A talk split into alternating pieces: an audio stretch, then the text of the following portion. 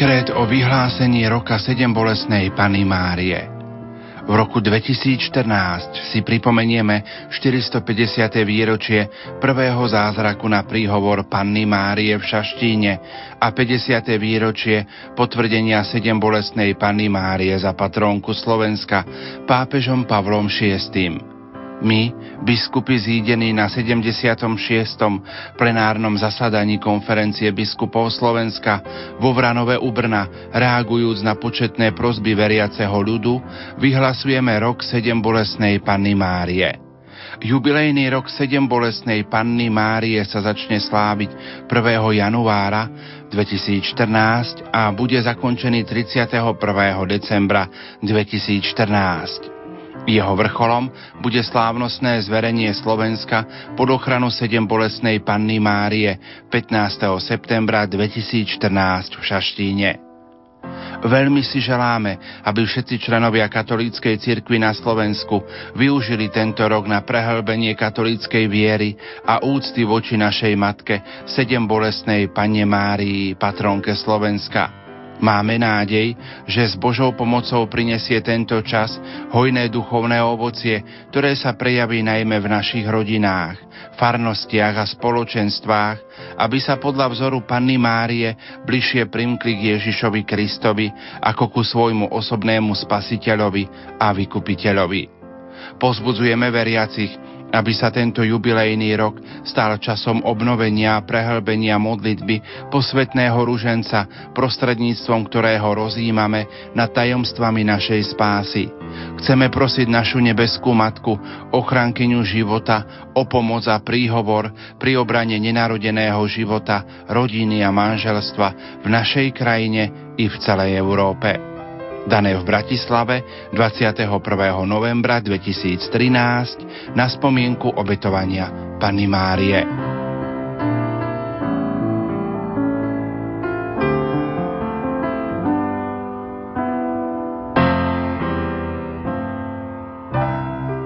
Milí poslucháči, dekrétom o vyhlásení roku 7 bolesnej Panny Márie otvárame dnešnú reláciu, ktorej si zhrnieme ukončený cyrilometodský rok a predstavíme úctu slovenského národa k patrónke Slovenska. Naším hostom bude cirkevný historik a farár v Selciach dr. Gabriel Brenza. Nerušené počúvanie na Nový rok vám prajú Marek Rimóci, Diana Rauchová a Pavol Jurčaga.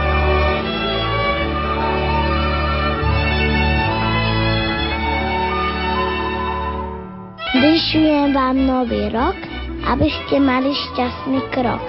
Doma lásku, svornosť a všetkého hojnosť.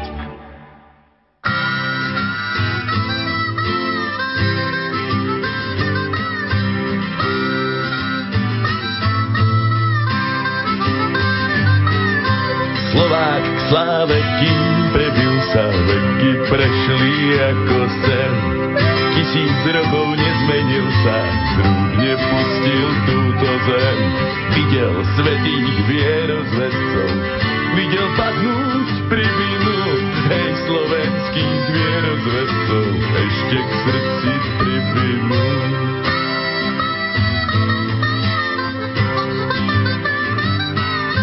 Odpusť Bože cesty žitia, slova pôjde po svojom pekiel zloby, keď ho schytia. Prach tvoj, jeho nástrojom, po viere otcov vytrváme. Tu ťa náš pev zvelebí a za slobodu život dáme. Žehnaj nás Boh na nebi.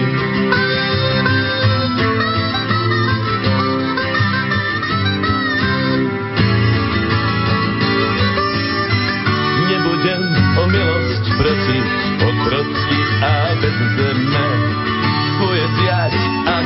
kosy, vládu do rúk vezmeme, po viere otcov vytrváme. Tu ťa náš spev zvelebí a za slobodu život dáme. Žehnaj nás Boh na nebi, za slobodu život dáme.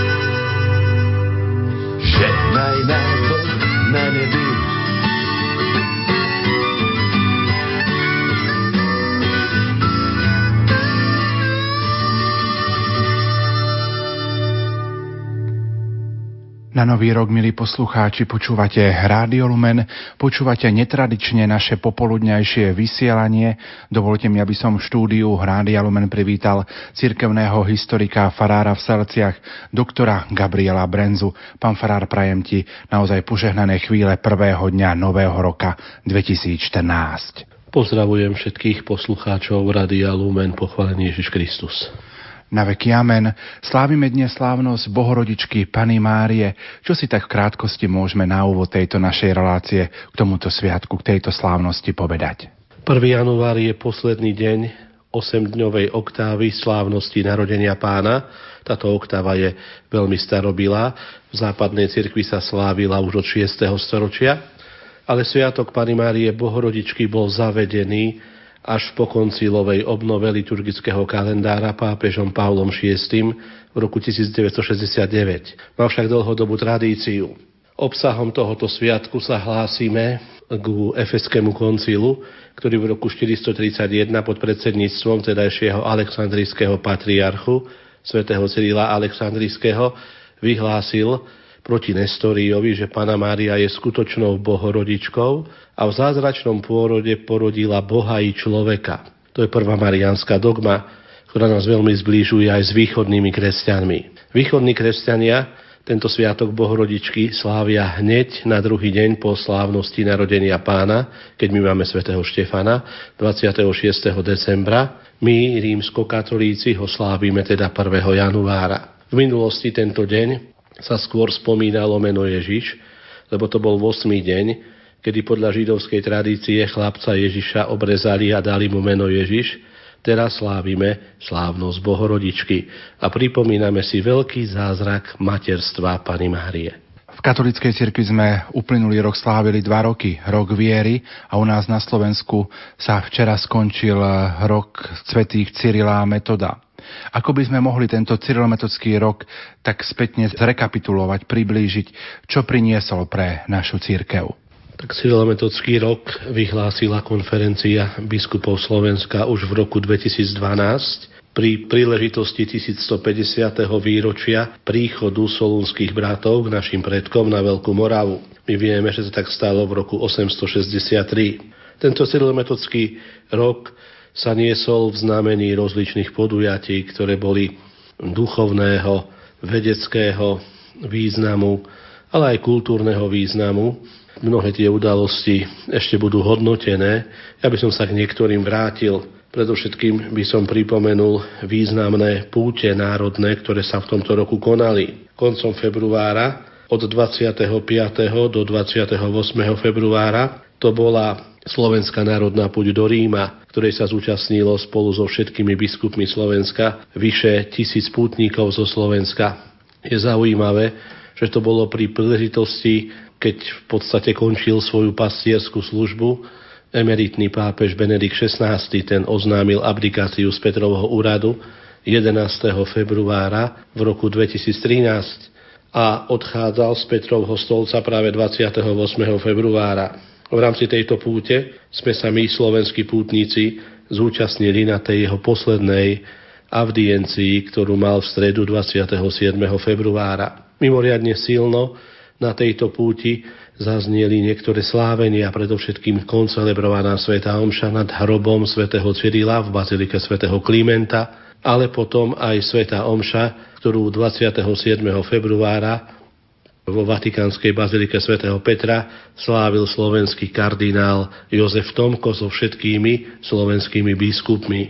Myslím si, že táto púť k hrobu svätého Cyrila, ale aj do Ríma v čase, keď končil svoju pastierskú službu pápež Benedikt XVI, mala historický význam. Aj u nás na Slovensku vyvrcholením oslav bola cyrolometodská národná púť, ktorá sa konala 5. júla v Nitre za účasti papežského legáta, emeritného prefekta kongregácie pre inštitúty zasveteného života a spoločnosti apoštolského života, Franca kardinála Ródeho, ktorý predsedal sláveniu Eucharistie za prítomnosti mnohých zahraničných hostí, všetkých slovenských biskupov, za účasti apoštolského nuncia na Slovensku arcibiskupa Jordánu a troch najvyšších predstaviteľov Slovenskej republiky prezidenta, predsedu Národnej rady, i predsedu vlády, ale aj ďalších predstaviteľov politického, spoločenského a kultúrneho života a početného zástupu veriacich. Okrem týchto púti to bolo predtým putovanie relikvie svätého Cyrila, ktorá je ináč uložená v bazilike svätého Emeráma v katedrále Nitrianskej na Nitrianskom hrade po jednotlivých farnostiach diecezy v predchádzajúcich rokoch, ale aj mnohé duchovné obnovy, mnohé duchovné akcie, ktoré sa konali po diecézach, napríklad v našej diecéze bansko to bolo trojročný cyklus slovo žalmu k jubileu a hádam, môžem povedať, že tohto roku sme si pripomenuli aj 150. výročie posvetenia oltárneho obrazu, ktorý v Selciach pri Banskej Bystrici posvetil veľký cyrilometodský ctiteľ, vtedajší bansko-bystrický biskup Štefan Mojzes. A čím sa vlastne stal kostol v Selciach, prvým kostolom na Slovensku zasveteným solúnským bratom. A takiste v mnohých diecézach aj u grecko-katolíkov, ale aj všade po Slovensku sa konali mnohé púte, duchovné obnovy, sveté omše a všelijaké iné akcie, ktoré mali toto veľké dedictvo pripomenúť. Samozrejme, konali sa aj vedecké konferencie, predovšetkým v novembri 2012, za výraznej účasti alebo za výraznej pomoci biskupského úradu v Nitre sa na Univerzite Konštantína Filozofa v Nitre konala za účasti 80 odborníkov z celej Európy vedecká konferencia Tradícia a prítomnosť misijného diela svätého Cyrila a metóda, ktorá bola trojdňová. Vo februári 2013 sa na Gregorovej univerzite v Ríme konal vedecký seminár za účasti nášho otca kardinála Tomku, ale aj otca biskupa Viliama Judáka, či oca arcibiskupa Cyrila Vasila. V rámci celometodského roku sa uskutočnila od 1. do 6. apríla i puť kňazov z viacerých dieces po stopách svetých sedmopočetníkov do Macedónska, Srbska, Chorvátska. Konali sa aj púte z jednotlivých dieces, napríklad my sme v júni boli s otcom biskupom Marianom Chovancom, kňazi našej diecezy na Velehrade a na Devíne, ale aj mnohé iné akcie, ktoré sa počas tohto roku konali. Ja by som zvlášť pripomenul aj nové publikácie a reedície, ktoré pri príležitosti silometodského roka vyšli. Obzvlášť si cením život Konštantína Cyrila a Metoda, ktorý bol preložený zo staroslovienčiny a ktorý do tlače upravil profesor Štefan Vragaš, ale aj brožúrka pre deti Svety Cyrila Metod, ako aj reedícia titulu Michala Lacka, známeho odborníka na danú problematiku, ktorú by dal spolok svätého Vojtecha a volá sa Svetý Cyril a Metod, či reedícia knihy nášho Nestora, známeho historika profesora Richarda Marsinu Metodov boj, ktorá vyšla v Lúči, ale aj vynikajúca kniha, ktorú v edícii biskupa Viliama Judáka a Petra Libu vydal spolok svätého Vojtecha a ktorá sa volá od Petrovho stolca k Veľkej Morave. Sú to pápežské dokumenty o svetom Cyrilovi a Metodovi, ktoré vydali nástupcovia svätého Petra od roku 868 až po rok 2012. Je to veľmi vzácne historické dielo. A tak môžeme povedať, že až budúcnosť ukáže, aké ovocie tento rok svätého Cyrila a Metoda priniesol, keď sa o ich význame, o ich posolstve, o význame ich diela na toľkých miestach diskutovalo a najmä keď sme sa k ním ako ku svojim národným patrónom, apoštolom a vierozvestom aj úprimne modlili. Rada konferencie biskupov Slovenska pre históriu pripravila aj vyhlásenie na záver jubilejného cyrilometodského roka, čo je obsahom tohto vyhlásenia. Toto vyhlásenie bolo prijaté pri zasadaní Rady konferencie biskupov Slovenska pre históriu, ktoré 5. decembra v Bratislavskom seminári viedol otec biskup William Judák a okrem iného sa v tomto vyhlásení hovorí. 1150. výročie príchodu svätých bratov Konštantína Cyrila a Metoda na Veľkú Moravu sa stalo na Slovensku príležitosťou zhodnotiť túto dôležitú udalosť. Celý jubilejný rok 2013 sa niesol v znamení rôznych aktivít konferencie, semináre, prednášky, diskusie, výstavy a umelecké výstupy sa zamerali na posolstvo byzantskej misie. Na konci jubilejného cyrilometodského roku teda môžeme bilancovať. Možno povedať, že slovenská vedecká obec i celá spoločnosť si uvedomujú náboženský a kultúrny význam byzantskej misie. Na jednej strane to poteší, no na druhej strane sa ukazujú rezervy. Predovšetkým je potrebné venovať sa filometodskej tradícii sústavnejšie, neviazať ju iba na výročia, hľadať jej odkaz pre prítomnosť. Je potrebné väčšmi v jej duchu oživiť s ňou spojené pamätné miesta, napríklad Devin, Nitru, ale aj osobnosti, ktoré jej zasvetili svoju tvorbu. Ján Holý, Franko Sasínek, Andrej Radlínsky, Štefan Mojzes.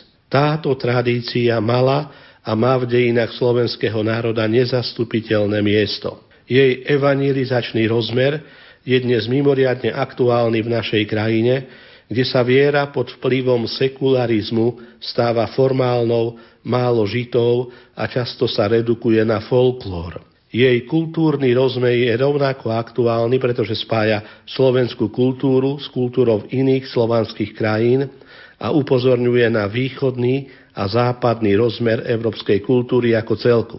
Nezastupiteľný je rozmer národný, pretože poukazuje na kresťanské korene národnej kultúry Slovákov, ktorých národná identita sa formovala v spojení s ich kresťanskou identitou. Cyrilometodské dedičstvo nás otvára aj ďalšiemu ekumenickému rozmeru, pretože poukazuje na spoločný prameň viery, z ktorého dodnes čerpajú rôzne kresťanské cirkvy. Cyrilometodské jubilom je dôležitou udalosťou, ktorá nás bezprostredne pripravuje na budúci rok sedem bolesnej Pany Márie. Veď práve so svetými bratmi zo Solúna sú spojené počiatky mariánskej úcty u nás. Ak by sme sa pozerali na solúnskych vierozvescov svätých Cyrila a Metoda, čo by sme si z ich života mohli zobrať pre nás, pre súčasnosť? Predovšetkým, aby sme ostali verní evanieliu a kresťanskej viere, ktorú oni s takou veľkou obetavosťou hlásali a aby sme sa podobne ako oni nenechali znechutiť všelijakými okolnostiami života, ktoré nám žitie tejto viery a tohto posolstva stiažujú.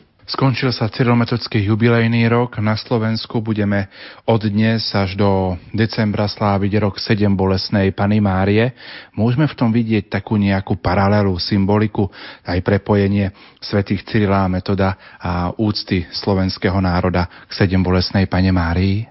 Byzancia, skade k nám prišli, svätý Cyril a Metod bola kráľovstvom či císarstvom mariánskym byzantská východná liturgia v mnohých hymnách i v slávnom akatiste ospevuje Bohorodičku Panu Máriu.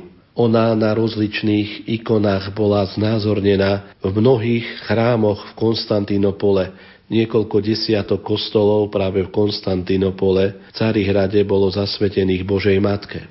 Byzantská teológia sa veľmi hrdo hlásila k záverom Efeského koncilu, ale aj k záverom novoaleksandrijského teologického smeru, ktorý nadvezujúc na geniálne dielo Origena nazval Máriu skutočnou Teotokos, bohorodičkou. A práve v tejto tradícii boli formovaní solúnsky bratia.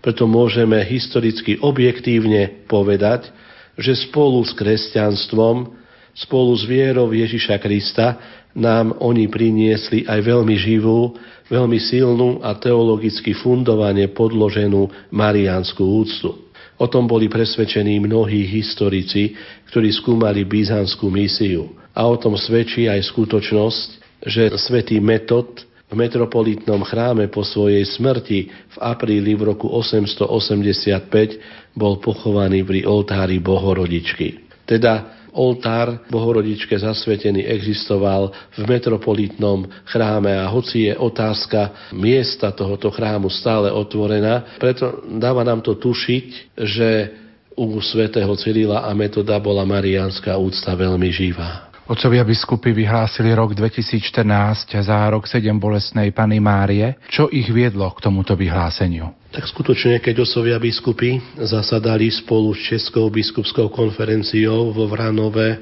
u Brna v známom pútnom mieste Pany Márie u otcov Pavlánov, tak sa rozhodli rok 2014 vyhlásiť pri príležitosti 450. výročia začatia úcty sochy Pany Márie Šaštínskej za rok Pany Márie Sedem Bolesnej a vydali o tom osobitný dekret, ktorý je datovaný 21.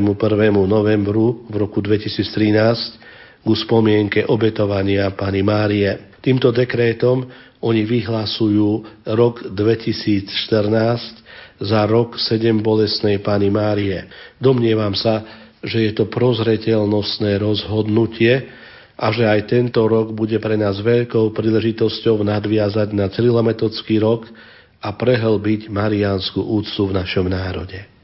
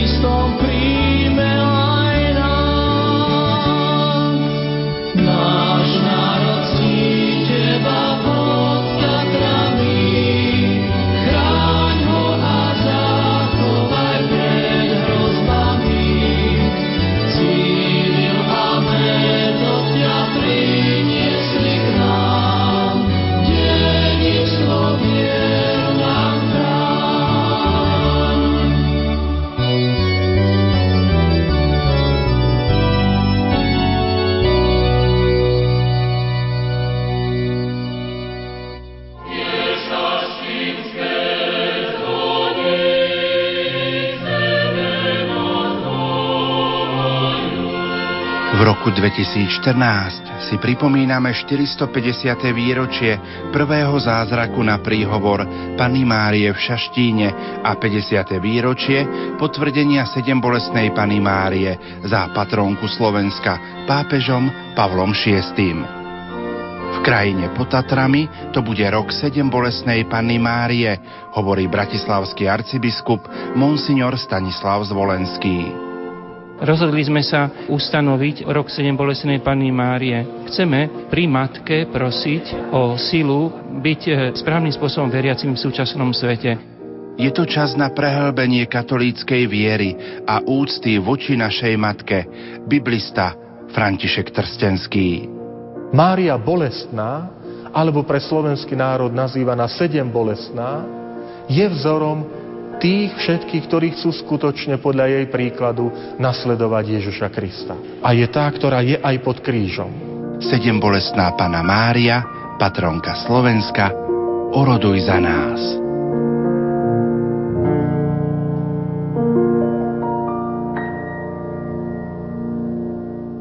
Prežívame 1. január, prežívame prvý deň roka 7 bolesnej Pany Márie. Prečo práve rok 2014 bol vyhlásený za tento rok 7 bolesnej Pany Márie?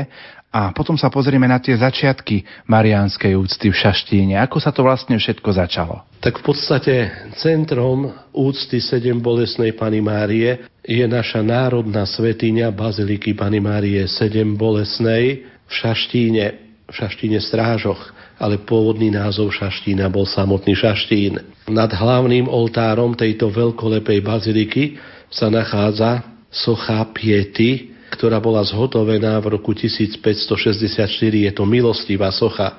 Bola sa takú vyhlásená v 18. storočí ostrihomským arcibiskupom Esterházim. A práve počiatky tejto sochy, teda zhotovenie tejto sochy, je takým počiatkom úcty sedem bolesnej Pany Márie v Šaštíne. Spomínajú túto udalosť aj otcovia biskupy v pastierskom liste, ktorý sa dnes číta pri bohoslúžbách. Stalo sa to v roku 1564 a paradoxne na začiatku marianskej úcty stala manželská kríza, rodina kríza v grovskej rodine Imricha Cobora a jeho manželky Angeliky Coborovej rodenej Bakičovej. Títo manželia prežívali dlhodobejšie manželskú krízu a neustále hádky. V tomto roku sa stalo, že išli v uzavretom koči a prechádzali cez Šaštín a znova sa medzi nimi strhla manželská hádka, až veľmi emotívne rozhnevaný Imrich Sobor vylúčil, alebo teda poslal pred skoča svoju manželku Angeliku Soborovú, nechal ju tam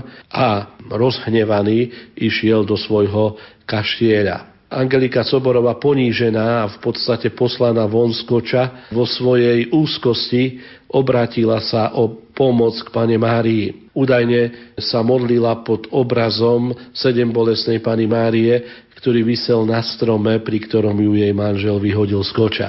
A zaujímavé, že stalo sa čosi neočakávané.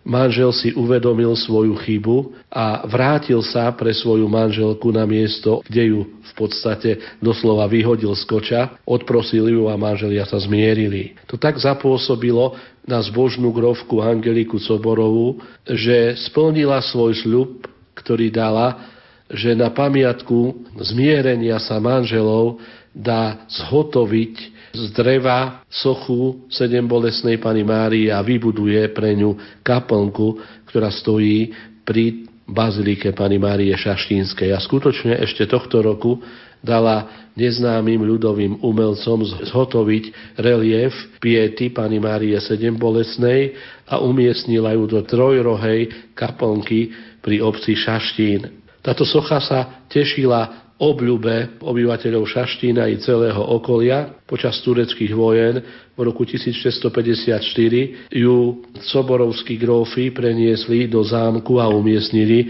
do kaplnky svätého Imricha, zámockej kaplnky keď vlastne pominuli aj stavovské povstania, aj turecké boje počiatkom 18. storočia, v roku 1710 slávnostne preniesli z Soborovského zámku Šaštinského sochu sedem bolesnej Pany Márie znova do trojrohej kaplnky v obci Šaštín. A práve tu sa v nasledujúcich desaťročiach táto socha tešila veľkej obľube šaštinského obyvateľstva a veriacich. Až natoľko, že šaštinskí kňazi požiadali svojho ordinára, tedajšieho ostrihomského arcibiskupa, grófa Imricha Hesterházyho, aby začal vyšetrovanie o tom, že sa pri modlitbách, alebo teda pri vzývaní Pany Márie práve pri tejto soche udiali mnohé zázračné udalosti. Imrich Esterházy vymenoval komisiu zloženú z teológov a kňazov, ktorá preskúmala niekoľko sto udalostí, ktoré pod prísahou vyrozprávali pútnici a veriaci modliaci sa pri tejto soche a 726 týchto udalostí uznala za zázračných. Až natoľko, že arcibiskup Esterházy 10.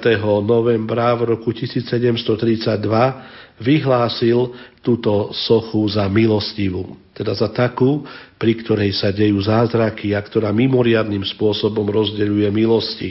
V tom čase sa prihlásili o duchovnú starostlivosť, o dané miesto a o danú sochu príslušníci rehole Pavlínov. Bola to starobilá rehoľa, ktorá má uhorský pôvod. V 13. storočí po tatarskom vpáde sa ostrihomský kanonik Eusebius utiahol do Pilišských hor a na juh od Ostrihomu a práve tu žil pustovníckým spôsobom života a založil rehoľu zasvetenú Pavlovi pustovníkovi, ktorá sa hlásila k pustovníckému odkazu tohto veľkého egyptského pustovníka a jeho duchovného syna svätého Antona Veľkého. Táto rehoľa v Uhorsku veľa vykonala a doteraz Pavlíni spravujú veľké putné miesto Čenstochova v Polsku, kde vlastne doteraz sídli aj generál Pavlínov. U nás na Slovensku boli práve Pavlíni usadení v Mariánke a toto prvé mariánske putné miesto pri Bratislave na Záhorí, ktoré mimochodom patrí k najstarším putnickým miestam na Slovensku, mimoriadne pozdvihli. Pavlíni potom inšpirovali aj ostrihomského arcibiskupa, ale aj uhorských panovníkov, aby sa začal stavať chrám, ktorý skutočne sa začal stavať a bol veľkolepo v barokovom slohu postavený. V auguste v roku 1762 vtedajší ostrihomský arcibiskup Barkovci za prítomnosti cisárovnej Márie Terézie a jej manžela Františka Lotrinského slávnostne konsekroval veľkolepý šaštinský chrám a na sviatok na nebo Pani Márie 15. augusta v roku 1762 slávnostne preniesli milostivú sochu z kaplnky na hlavný oltár tejto veľkolepej baziliky. A to bolo vlastne po takmer 200 rokoch od začatia uctievania sochy a od zhotovenia sochy Pany Márie, také vybudovanie veľkolepého stánku, ktorý vlastne cisárovna Mária Terézia, ostrihomský arcibiskup, ale aj samotná rehoľa Pavlínov postavili. Bolo to za veľkej účasti ľudu zo širokého okolia aj zo zahraničia, z Moravy, z Rakúska a tým sa vlastne Šaštín stal známym. Duchovnú správu tu potom v nasledujúcich desaťručiach vykonávali práve príslušníci rehole Pavlínov. Bolo to až do roku 1786, Vtedy však syn Marie Terezie, osvietenský panovník Jozef II, zrušil rehoľu Pavlínov a 17 Pavlíni, ktorí tu vtedy pôsobili, boli nútení odísť zo správy tohoto pútnického kostola do Poľska, zvlášť do Čenstochovej. Od roku 1786 znova správovali baziliku v Šaštíne diecezní kňazi. Pripomeniem, že púte neustávali. Chodili sem púte najmä okolo sviatku narodenia Pany Márie 8. septembra, ale aj 15. augusta zo širokého okolia, najmä zo Záhoria, z Trnavska, z okolia Bratislavy, z Rakúska, z Moravy, ba z celého Slovenska. 19. storočí v roku 1864 za správy v šaštínskej farnosti, keď ju správoval dekan Hrebíček, boli veže tejto baziliky dobudované do dnešnej výšky. A vtedy častým návštevníkom baziliky boli uvedomili národovci kňazi, najmä z blízkych kútov sem často vodil procesie a prichádzal zakladateľ spolku svätého Vojtecha, kňaz Andrej Radlínsky, ale aj mnohí z jeho spoločenstva, z jeho školy. A tak vlastne úcta k Pane Márii v Šaštíne pretrvávala až do rozpadu Rakúska-Uhorska do vzniku Československého štátu. Po vzniku Československého štátu v roku 1918 vlastne sa ocitol ostrihomský arcibiskup za hranicami Novej republiky, bola zriadená apoštolská administratúra Trnavská a za apoštolského administratora Trnavskej diecézy bol vymenovaný apoštolský administrátor Pavol Jan Tauš, ktorý bol v roku 1925 aj konsekrovaný na biskupa. Ten ešte pred svojou biskupskou konsekráciou v roku 1924 pozval do Šaštína Salesiánov, ktorí na prvé miesto prišli práve tu a títo synovia Don Boska od roku 1924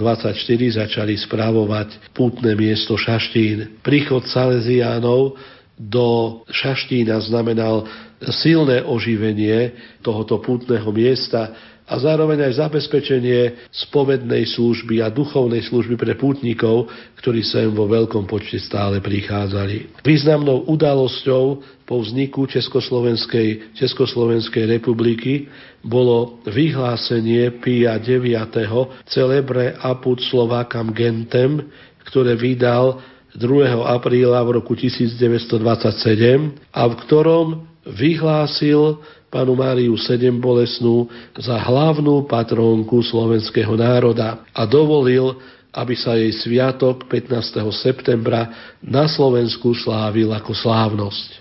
Malo to veľký historický význam. Na čele biskupského zboru vtedy stál najstarší slovenský biskup, bansko biskup Marian Bláha, ktorý v mene slovenských biskupov koncipoval túto žiadosť pápežovi Píjovi XI.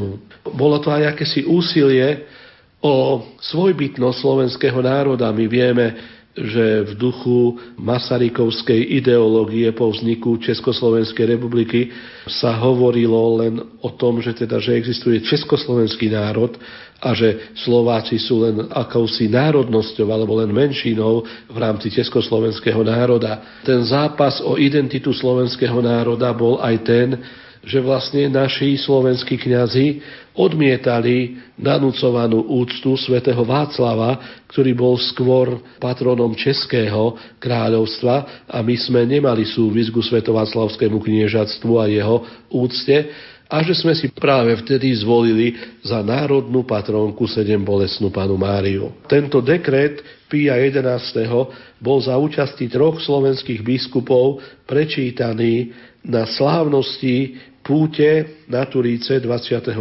mája v roku 1927 v Šaštíne a vlastne dal veľký impuls k tomu, aby sa Pana Mária 7 bolesna slávila ako patrónka slovenského národa. V roku 1927 sa 15. september poprvýkrát vo všetkých slovenských diecezách slávil ako slávnosť patrónky Slovenska. Salesiani túto úctu mimoriadne oživovali a dokonca neskôr dali vlastne zhotoviť národný zvon do tejto svetine, požehnaný tiež slovenskými biskupmi. Okrem biskupa Pavla Jantavša, okrem biskupa Mariana Bláhu, bansko biskupa, veľkými ctiteľmi sedem bolesnej Pany Márie boli aj košický apoštolský administrátor biskup Jozef Čársky, ktorý pochádzal z Gbelov na Záhory a ktorý od detstva toto putné miesto navštevoval, ako aj rožňavský apoštolský administrátor Michal Bubnič, ktorý pochádzal z Borinky pri Stúpave a ktorý tiež od detstva putoval k sedem bolesnej Pane Márii. Teda celý biskupský slovenský zbor vtedy sa jednotne prihlásil k tejto vlastne úcte k sedem bolestnej Pany Márie. A môžeme povedať, že aj keď vlastne uznanie najvyššou autoritou úcty 7 bolesnej je pomerne nové, pochádza len z roku 1927, mariánska úcta, mariánske púte a úcta k 7 bolesnej Pane Márii bola na Slovensku veľmi živá, preto bolo toto rozhodnutie vyhlásenie Pani Márie 7 bolesnej za národnú patrónku veľmi prozreteľnostné a málo svoju historickú logiku. Ako to bolo začias komunizmu, čo sa týka púť do Baziliky 7 bolesnej Pany Márie? Tak skutočne šaštínske púte prežívali svoj zlatý vek, keď tu do likvidácie do roku 1950 pôsobili Salesiáni, ale aj Salesiánov sa dotkla barbarská známa barbarská noc, 13. na 14. apríla, keď boli vlastne zlikvidované všetky mužské rehole na Slovensku. Pretrhla sa požehnaná 26-ročná činnosť Salesiánov a do Šaštína znova prichádzajú svetsky, teda diecézni kňazi.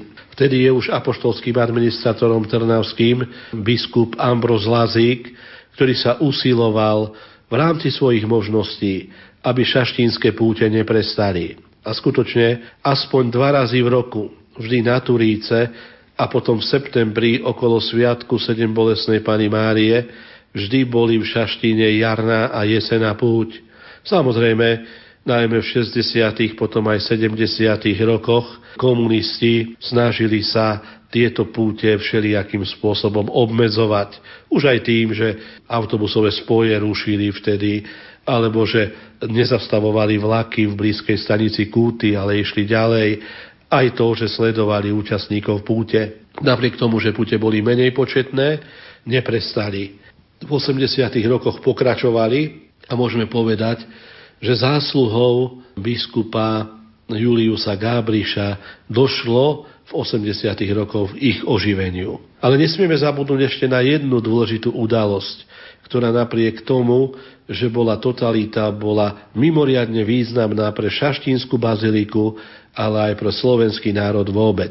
A to je udalosť z roku 1964. Vtedy pri príležitosti 400. výročia začiatku uctievania šaštínskej sochy na podnet biskupov, ktorí boli na druhom vatikánskom koncile.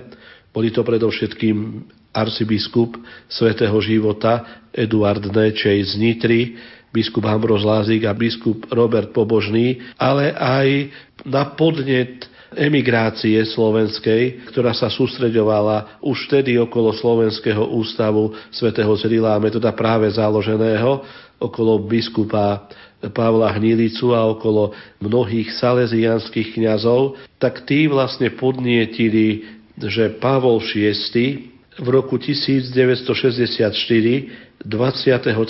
novembra zvláštnym bréve vyhlásil šaštínsky chrám za baziliku Minor, čím jej prisúdil ten titul, ktorý mali významné pútne miesta v Európe, ako napríklad Čenstochovská bazilika, Velehradská bazilika, bazilika v Lurdoch, bazilika v Lorete. Aj keď bola vlastne totalita, tento dekret Pavla VI. bol teda veľmi významný a bol veľkým povzbudením pre slovenských katolíkov apoštolský administrátor biskup Ambroz Lázík ho slávnostne za účasti zhromaždeného ľudu prečítal v Šaštínskej bazilike práve počas Vianočných sviatkov 27. decembra v roku 1964 a odvtedy je Šaštínsky chrám bazilikou minor, prvou bazilikou minor na Slovensku, našou národnou svetiňou. Môžeme povedať, že aj 68. rok, kedy vlastne došlo k tzv. praskej jari, došlo k oživeniu púte, zvlášť veľké púte boli na Turíce a na Sedem bolestnú v roku 1968, ale ako som už spomínal, k mimoriadnému oživeniu púti došlo v 80. rokoch zásluhou vynikajúceho pastiera Trnavskej arcidiecézy apoštolského administrátora Juliusa Gábriša, ktorý bol veľký mariánsky ctiteľ, ktorý bol profesorom histórie, gymnaziálnym profesorom histórie a ktorý sa o mariánsku úctu k sedem bolesnej Pany Márie veľmi zaujímal a zaoberal. Zvlášť bola významná jeho kázeň, ktorú už ako chorý predniesol pri jesenej púti v roku 1984. Bolo to počas silometrického roku, kedy urobil taký historický prierez úcty k sedem bolesnej Pany Márie. A vlastne 80. roky znamenajú veľké oživenie púti na Slovensku. Bolo to pod vplyvom hnutia, laického hnutia aj mládežnického hnutia. Do Šaštína začína prichádzať mládež. Kňazi žiadajú vtedajšiu totalitnú vládu, aby mohla byť bazilika otvorená aj počas noci, čo vlastne s nevoľou povolili počas Marianského roku v roku 1987 a púte v Šaštíne začínajú mať národný charakter. Prichádzajú sem pútnici a mladí z celého Slovenska, mladí celú noc adorujú. Vyvrcholením týchto púti boli slávnostné sveté omše, častokrát celebrované biskupom Juliusom Gábrišom. A keď tento zomrel, tak jeho nástupcami. Dalo by sa povedať, že práve 80. roky boli oživením šaštínskych pútí a marianskej úcty vôbec. Do toho prichádza vlastne dnešná revolúcia, rok 1989, a potom z dovolenia Trnavského arcibiskupa na jeho pozvanie Jána Sokola v roku 1990 sa znova do Šaštína po 40 rokoch násilného prerušenia vracajú Salesiáni. Otvárajú tu svoje gymnázium a znova sa ujímajú správy pútneho miesta v Šaštíne. 90. roky znamenajú veľké oživenie šaštínskych púti. Hneď v máji v roku 1990 to bola púť kňazov, ktorú viedli vtedy biskupy vymenovaní blahoslaveným pápežom Jánom Pavlom II a ktorá bola poďakovaním sa za ukončenie prenasledovania cirkvy na Slovensku. A môžeme povedať, že vtedy začína aj obnova Šaštínskej baziliky. Šaštínska bazilika je zrekonštruovaná a všetko smeruje k tomu, hádam, najväčšiemu dňu v histórii Šaštínskej baziliky, keď tu prichádza pútnik najväčší a najvznešenejší, keď túto baziliku 1. júla v roku 1995 pri príležitosti druhej návštevy navštevuje hlava církvy blahoslavený Jan Pavol II. Môžeme povedať, že už pri svojej prvej návšteve on videl Šaštín, spomína to otec kardinál Tomko, že keď sa vrtulníkom presúval v apríli v roku 1990 z Velehradu do Vajnor, tak vrtulník zakrúžil aj nad Šaštínom a svätý otec Jan Pavol II vtedy požehnal Šaštínsku baziliku. Ale 1. júla prichádza sem ako pútnik, korunuje milostivú sochu sedem bolestnej Pany Márie, korunuje pietu a hovorí svoju povesnú homíliu, pri ktorej hovorí, že táto bazilika je akoby materinským domom pre všetkých Slovákov, kde všetci Slováci môžu nájsť svoj domov. Po vzniku Slovenskej republiky po roku 1993 sa chvála Bohu stal sviatok Pany Márie aj štátnym sviatkom, národným sviatkom a vlastne v samotný deň 15. septembra práve môžu sa vlastne konať národné púte, ktoré sa tu aj konajú a ktoré vlastne častokrát prenášajú aj slovenské mass či už katolícke alebo štátne a tým sa vlastne celý národ zjednocuje a uctieva si svoju národnú patrónku.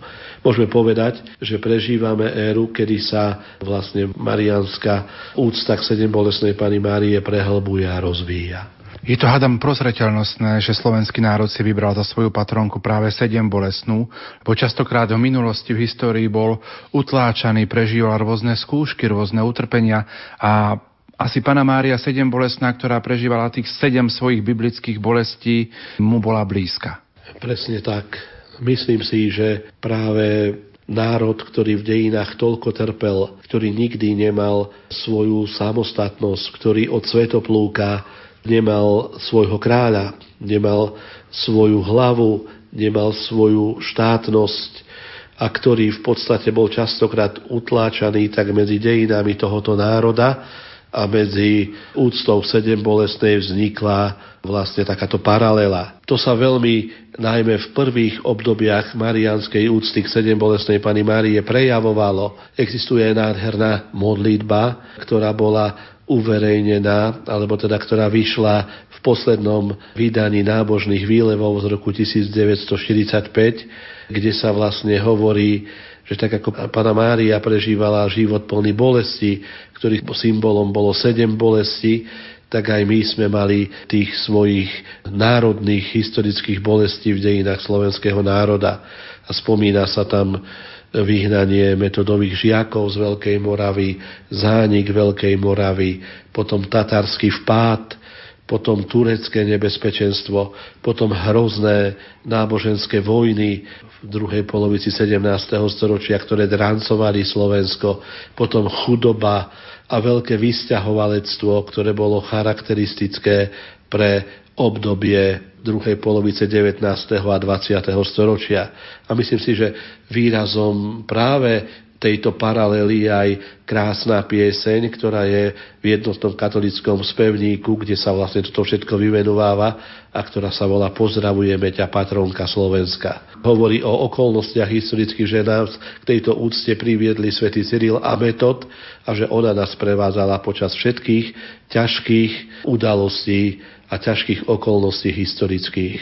Toto mimoriadne silno zdôrazňoval aj nebohý otec biskup Julius Gábriš, ktorý hovorí, že aspoň trikrát tu boli predpoklady, že národ vyhynie počas zániku Veľkej Moravy, počas tatarského vpádu, počas tureckých vpádov a že sme sa ako národ zachovali, za to môžeme vďačiť len a len kresťanstvu a úcte k sedem bolestnej Pane Márii. Teda myslím si, že aj toto bude pre nás príležitosťou meditovať nad dramatickými dejinými udalosťami nášho národa a porovnávať ich s bolestiami Matky Božej, našej národnej patronky. Pripomeniem, milí poslucháči, že našim hostom štúdiu Rádia Lumen je cirkevný historik a farár v Salciach, doktor Gabriel Brenza. Pán farár, a teraz ti položím takú osobnú otázku. Je ti šaštínsky chrám ako kňazovi, ako človekovi blízky? Mohol by som povedať, že veľmi. Ako gymnáziálny študent som sem prvýkrát prišiel už v roku 1981 a práve cez pesničku Pozdravujeme ťa patrónka Slovenska a cez kňazov, ktorí pôsobili v našej farnosti, som poznal tento chrám z rozprávania a bol som hlboko dojatý, keď som tu mohol byť. Potom som sa sem častokrát vracal ako seminarista a keď som bol v roku 1989, 17. júna pred 25 rokmi takmer vysvetený na kňaza, jednu z prvých svetých homší, ktorú som obetoval ešte pred svojimi primíciami, bola svetá homša pri oltári Pany Márie 7 bolesnej. A dokonca som si vyžiadal dovolenie od e, vtedajšieho košického ordinára, otca biskupa Jozefa Feranca, aby som svoju prímičnú svetú omšu mohol brať formulár Matky Božej, alebo teda k Pane Márii sedem bolesnej našej slovenskej patrónke. Práve úcta k Pane Márii sedem bolesnej bola vždy niečo, čo zohrievalo moje srdce, čo mi pomáhalo žiť rozmer mariánsky svojho kňastva, čo mi pomáhalo aj k láske k môjmu národu, k slovenskému národu, ktorého dramatické dejiny sú tak často podobné bolestnému životu Božej Matky. thank you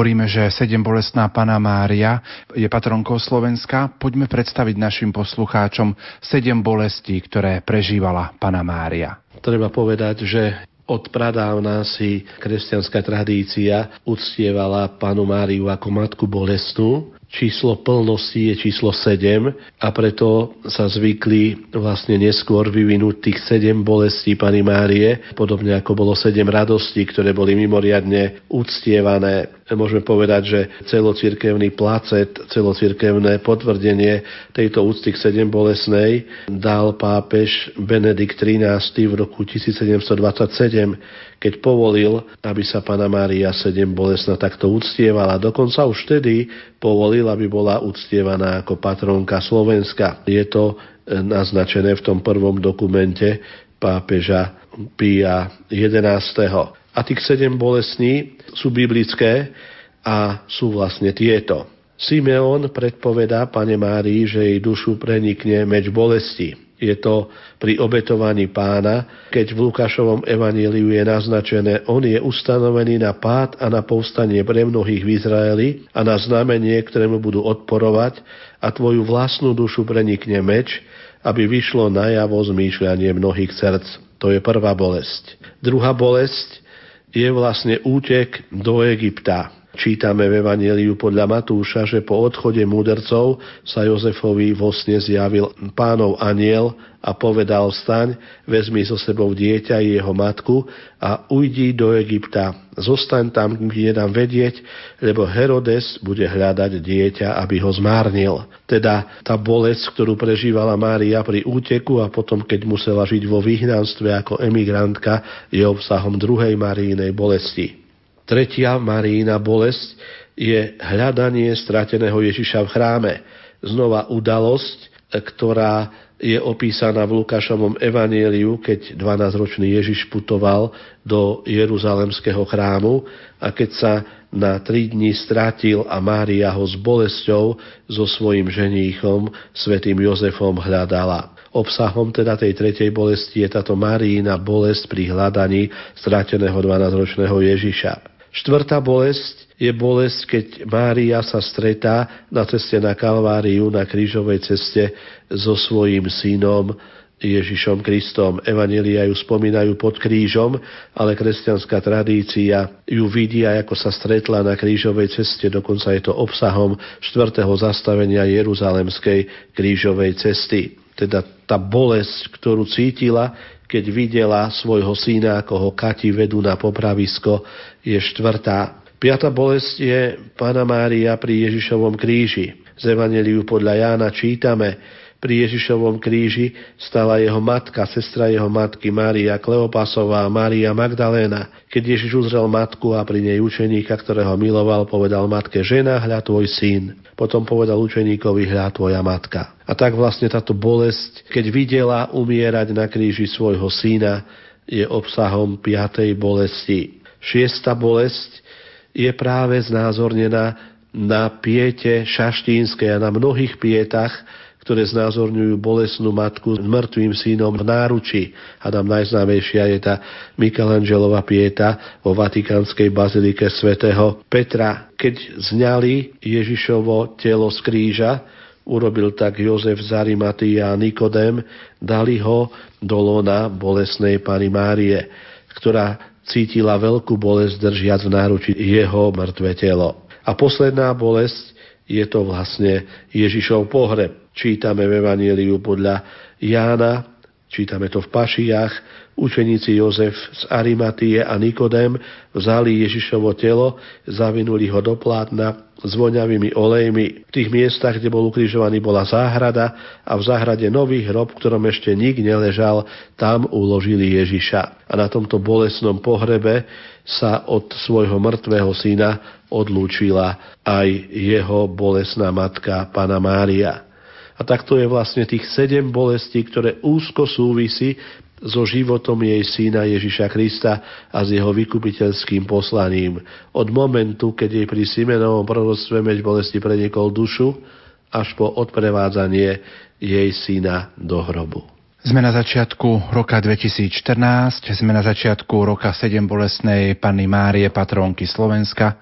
Čo by si poradil, ako prežiť tento rok v pohľade na 7 bolestnú Panu Máriu? Ja si myslím, že mnohé impulzy k prežívaniu tohto roku Pany Márie 7 bolesnej prinesú aj otcovia biskupy. A myslím si, že mnohí kňazi, ktorých vedie láska k dušiam, k pastorácii, vytvoria rozličné podujatia, v ktorých budú vo svojich farnostiach prežívať oslavu tohoto roka a pripomienku roka 7 bolesnej Pany Márie. Ja by som povedal, že bolo by dobré, keby sme počas tohto jubilejného roku navštívili svoju národnú svetíňu v Šaštíne.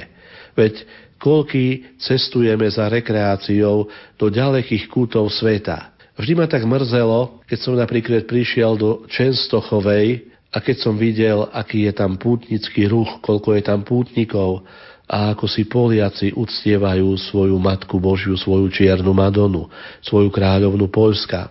Samozrejme, že my sme menší národ, ale vždy mi bolo smutno, keď som takedy v letných mesiacoch prišiel do Šaštína a bazilika síce otvorená, ale prázdna. Bolo by dobré, keby sme si vlastne našli čas a prišli aj na súkromnú púť do tejto baziliky, aby sme si ju poprezerali, aby sme sa tu pomodlili za seba, za svoj národ, aby sme rozmýšľali nad dejinou udalosťou, nad dejinou úlohou Pany Márie pri ochrane nášho slovenského národa, aby sme dojaty čítali nápis na rímse tejto baziliky, my Slováci, teba matka, čo patronku vzývame, tvoje preveliké bole najviac srdci mávame, ty si nás milovala, Bohu obetovala a celý slovenský národ pod ochranu prijala. Aby sme vlastne prežili znova, že sme zasvetení, Pane Márii. A samozrejme, bolo by dobré, keby sme prišli na diecezne jubilejné púte, ale aj na národnú púť,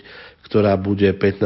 septembra vrcholným slávením tohto jubilejného roka Pani Márie 7 bolesnej.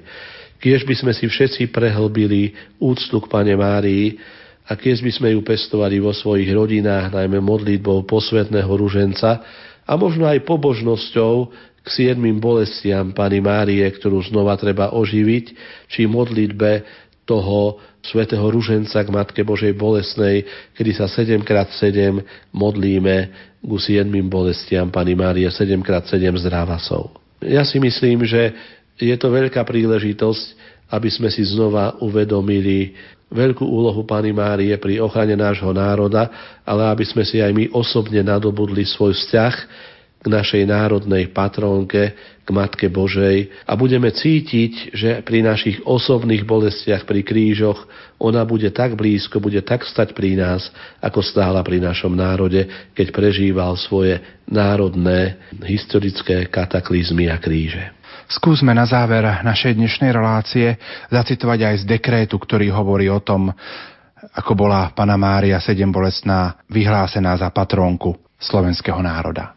V dekréte Pia 11. sa píše Slávna v slovenskom národe stojí svetýňa v Šaštíne na území Trnavskej administratúry k úcte preblahoslavenej pane Márii Bolesnej. Tuto svetýňu už vyše 200 rokov vyhľadávajú húfy veriacich pre nespočetné milosti, ktoré sa im tam dostanú ako láskou a ako zbožnosťou lípnú Slováci k Bohorodičke, ktorú obyčajne volajú sedem bolesno, vysvíta z toho, že všade sa stavali kostoly k jej úcte, že pápež Benedikt XIII v roku 1727 povolil, aby pána Mária sedem bolesna bola uctievaná ako patrónka Slovenska. Napokon z toho, že sa jej materinskému príhovoru pripisuje, že katolíci Slovenska boli ochránení od moru protestantizmu a zachovali si právu katolícku vieru. Aby v terajších časoch jednota viery netrpela ujmy na posilnenie starobilej viery a zbožnosti, pri príležitosti 200-ročných radosných oslav ústy 7 bolesnej arcipastieri Slováci pokorne prosili svätého Otca nášho pápeža Pia 11., aby dovolil Slovákom v marianských litániách zvláštne vzývať úctu pre bolesnej Pane Márii. Slovensku národu sa toto povoluje. Jestuje nejaká modlitba, ktorá je taká tradičná k sedem bolesnej, Pane Márii? Oficiálna modlitba k sedem bolesnej Pane Márii, patronke Slovenska. Sedem bolesná Pana Mária, Ty sláva nášho národa, Ty radosť nášho ľudu. S dôverou sa vynieme k Tebe, k Tvojmu nepoškvrnenému srdcu a s Tebou velebíme nášho nebeského Otca. On nás vytrhol z moci tmy a preniesol do kráľovstva svojho milovaného syna, ktorý nás vykúpil svojim krížom a zmrtvých staním. Preblahoslavená Panna, Teba nám dal Tvoj milovaný syn za matku, keď si stála pri jeho kríži a mala účasť na jeho vykupiteľskom utrpení. Ty poznáš všetky naše úzkosti a bôle. Ty poznáš aj lásku nášho ľudu k Tebe. Ako si nás chránila v minulých stáročiach vo viere a v odanosti cirkvi, buď nám mocnou ochranou a pomáhaj nám aj teraz. Chráň nás pred hriechom, pred blúdnymi náukami a sebeckým spôsobom života a upevňuj našu vernosť Kristovi. Verný odkazu našich vierozvestov Cyrila a Metoda, ktorí ťa osobitne uctievali, chceme si zachovať dedictvo našich otcov. Pomáhaj nám, Matka Církvy, aby sme si zachovali neporušenú vieru a oddanosť Svetej Cirkvi a jej viditeľnej hlave pápežovi námestníkovi Tvojho syna tu na zemi. Mária, svetiňa a nevesta Ducha Svetého, pros za náš slovenský ľud, aby sa svetlom a silou Božieho Ducha čím skôr uskutočnila jednota kresťanov v jednej Kristovej cirkvi. Matka sedem bolesná, chráň našu mládež, nádej cirkvi a národa pred hriechom a každým zlom a pomáhaj jej, aby rástla pod Tvojou ochranou v múdrosti a milosti, aby jej bol Kristus cestou, pravdou a životom. Pana Mária, kráľovná rodiny, chráň naše rodinné spoločenstva a pomáha im žiť v pokoji a láske a v svornosti. Pomáha im brániť život človeka od jeho počatia až po prirodzené skončenie. Nech sú naše rodiny domácimi církvami, aby Kristus, tvoj syn a náš spasiteľ, mohol v nich prebývať. Chráň našu vlast od všetkého zla a pomáha jej predstaviteľom, aby spravovali Slovensko v zhode s Božou vôľou, v pravde, spravodlivosti a láske. Blahoslavená Pana Mária, Matka bolesná, Ty Matka milosti, Ty nádej sveta, Ty patronka naša, vypočuj nás svoje deti, ktoré volajú k Tebe. Amen.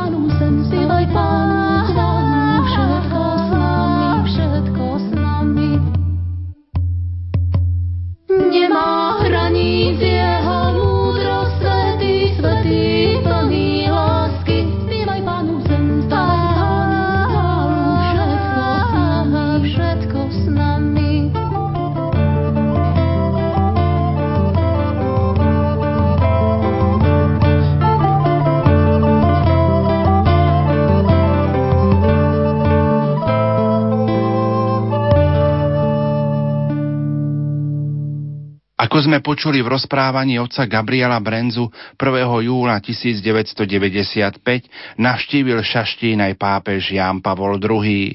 Poďme si to pripomenúť v nasledujúcej zvukovej nahrávke.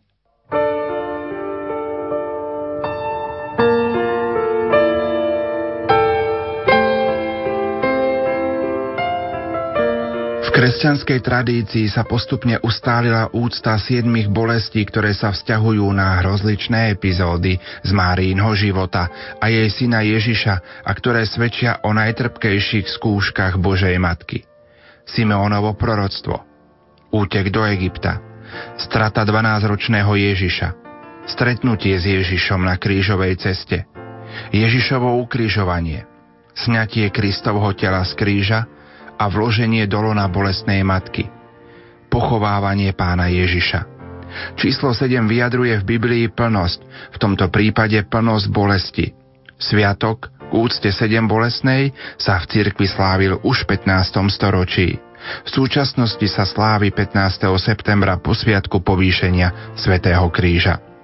Zaujímavosťou je, že na Turíce v roku 1987 zvony šaštínskeho chrámu hlaholili na pozdrav matke Tereze z Kalkaty, ktorá naštívila túto baziliku. Svetý otec Jan Pavol II na úvod Svetej Omše Slovákom adresoval tieto slová. Milovaní bratia a sestry, prišiel som s veľkou radostou ako putník pozdraviť Matku Božiu sedem bolestnú a slúžiť eucharistickú obetu pred milostivou sochou vašej patronky tu v Šastíne. Spolu s ňou sa s Ježišom Kristom v duchu svetem. Obetujeme nebeskému Otcovi, a vyprosujeme hojnosť milosti pre celý slovenský národ a pre celý svet. V tejto chvíli si vypočujme príhovor svätého Otca, ktorý povedal slovenskému národu pred Šaštínskou bazilikou 1. júla roku 1995. Ty si mať dobrotíva, patronka ľutostíva, oroduj vždy za náš národ u svojho syna. Takto spievajú putníci, keď prichádzajú do Šaština z celého Slovenska. Pozdravujú Božiu Matku, svoju patronku. Podobne ju pozdravujú aj polskí putníci v Čestohovej. Ty si veľká sláva nášho národa. Drahí bratia, sestry, tu v Šaštine je národná sviatiňa Slovenska. Dnes do tejto baziliky prichádza pápež ako putník hneď na začiatku svojej apoštolskej navštevy. Táto sviatiňa si pamätá veľa pokolení putníkov, ktorí sem prichádzali zo všetkých končín vašej krajiny a uchováva spomienku na všetko, čo úzko súvisí s ich životom. Na radosť, na smútok a utrpenie, ktoré nechybali vo vašich dejinách, ako nechybajú v živote nejakého človeka a nejakého národa na zemi. Je dobré, keď má človek niekoho, s kým sa môže podeliť o radosti a žále.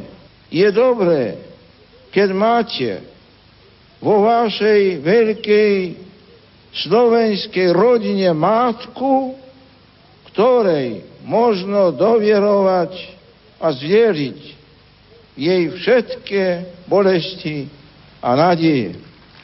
Na tomto mieste ju uctievate ako sedem bolestnú, ako matku, ktorej srdce bolo pod krížom prebudnuté sedmi mečmi bolesti, ako to zdoražňuje tradícia. Je prozreteľnostne že práve toto je Marianská sviatiňa vášho národa, chrám, do ktorého putuje celé Slovensko. Vaši predkovia tu hľadali posilu v životných ťažkostiach. Hľadali tú posilu v časoch poznačených utrpením. Ako paster cirkvi chcel by som sa dnes v Saštine osobitne poďakovať sedem bolestných mali Panne Marii za túto premenu ľudských srdc. A súčasne so zretelium na nové časy a nové duchovné potreby ľudí, ktorí obyvajú túto krajinu, chcem v tejto sviatini poprosiť Pannu Máriu, aby aj nájda nádalej poskytovala materskú pomoc pri premene srdc. Prosím ju, aby bdela nad celým duchovným životom Slovenska. Zvlášť jej odporúčam mladú generáciu. Odporúčam všetkých trpiacich a všetkých, čo hľadajú pravdu. Odporúčam jej celý váš národ, ktorý nedávno prekročil prach samostatnosti, po ktorej ste tak dlho tužili.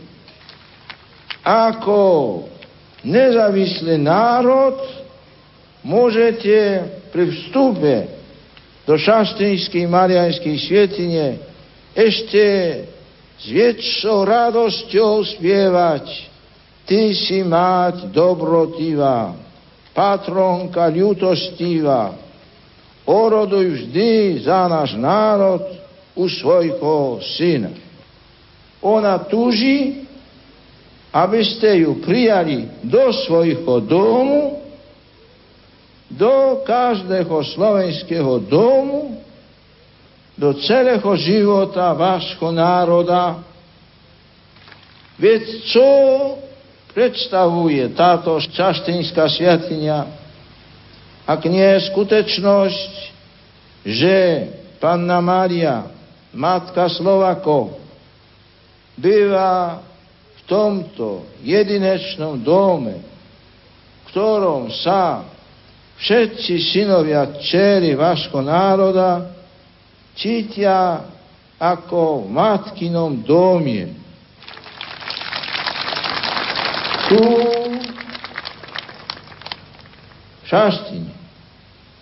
Tu chce Panna Maria, Kristova matka, byť pre vás matku. Chce, aby ste boli voči nej veľmi úprimní a jednoduchí tu je jej prívitok. A vďaka tomu, že na vašej slovenskej zemi stojí dom Božej Matky, nik z vás nie je bezdomová. Sem môže prísť každý a môže sa cítiť ako v matkinom dome. Dnešnú navštevu Šaštínskej sviatine sa pápiež chce osobitne poďakovať Božej Matce za tento rodinný domov, ktorým sa môžu všetci obyvateľia Slovenska, všetci veriaci, bez ohľadu na ich národnú príslušnosť, cítiť ako doma a zvieriť sa láske matky, ktorá ich tu stále čaká. Čaká, aby ich vypočula, pochopila a posilnila. Mária, Matka Kristova, Matka Církvy, naša Matka, oroduj za nás. Amen.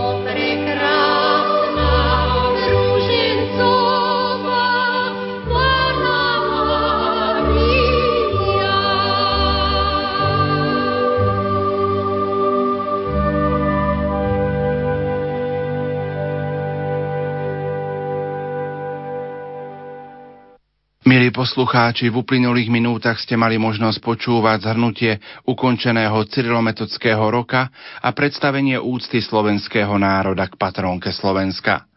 Požehnané chvíle v roku 2014 pri počúvaní nášho vysielania vám zo štúdia Hrádia Lumen Prajú Marek Rimóci, Diana Rauchová a Pavol Jurčaga.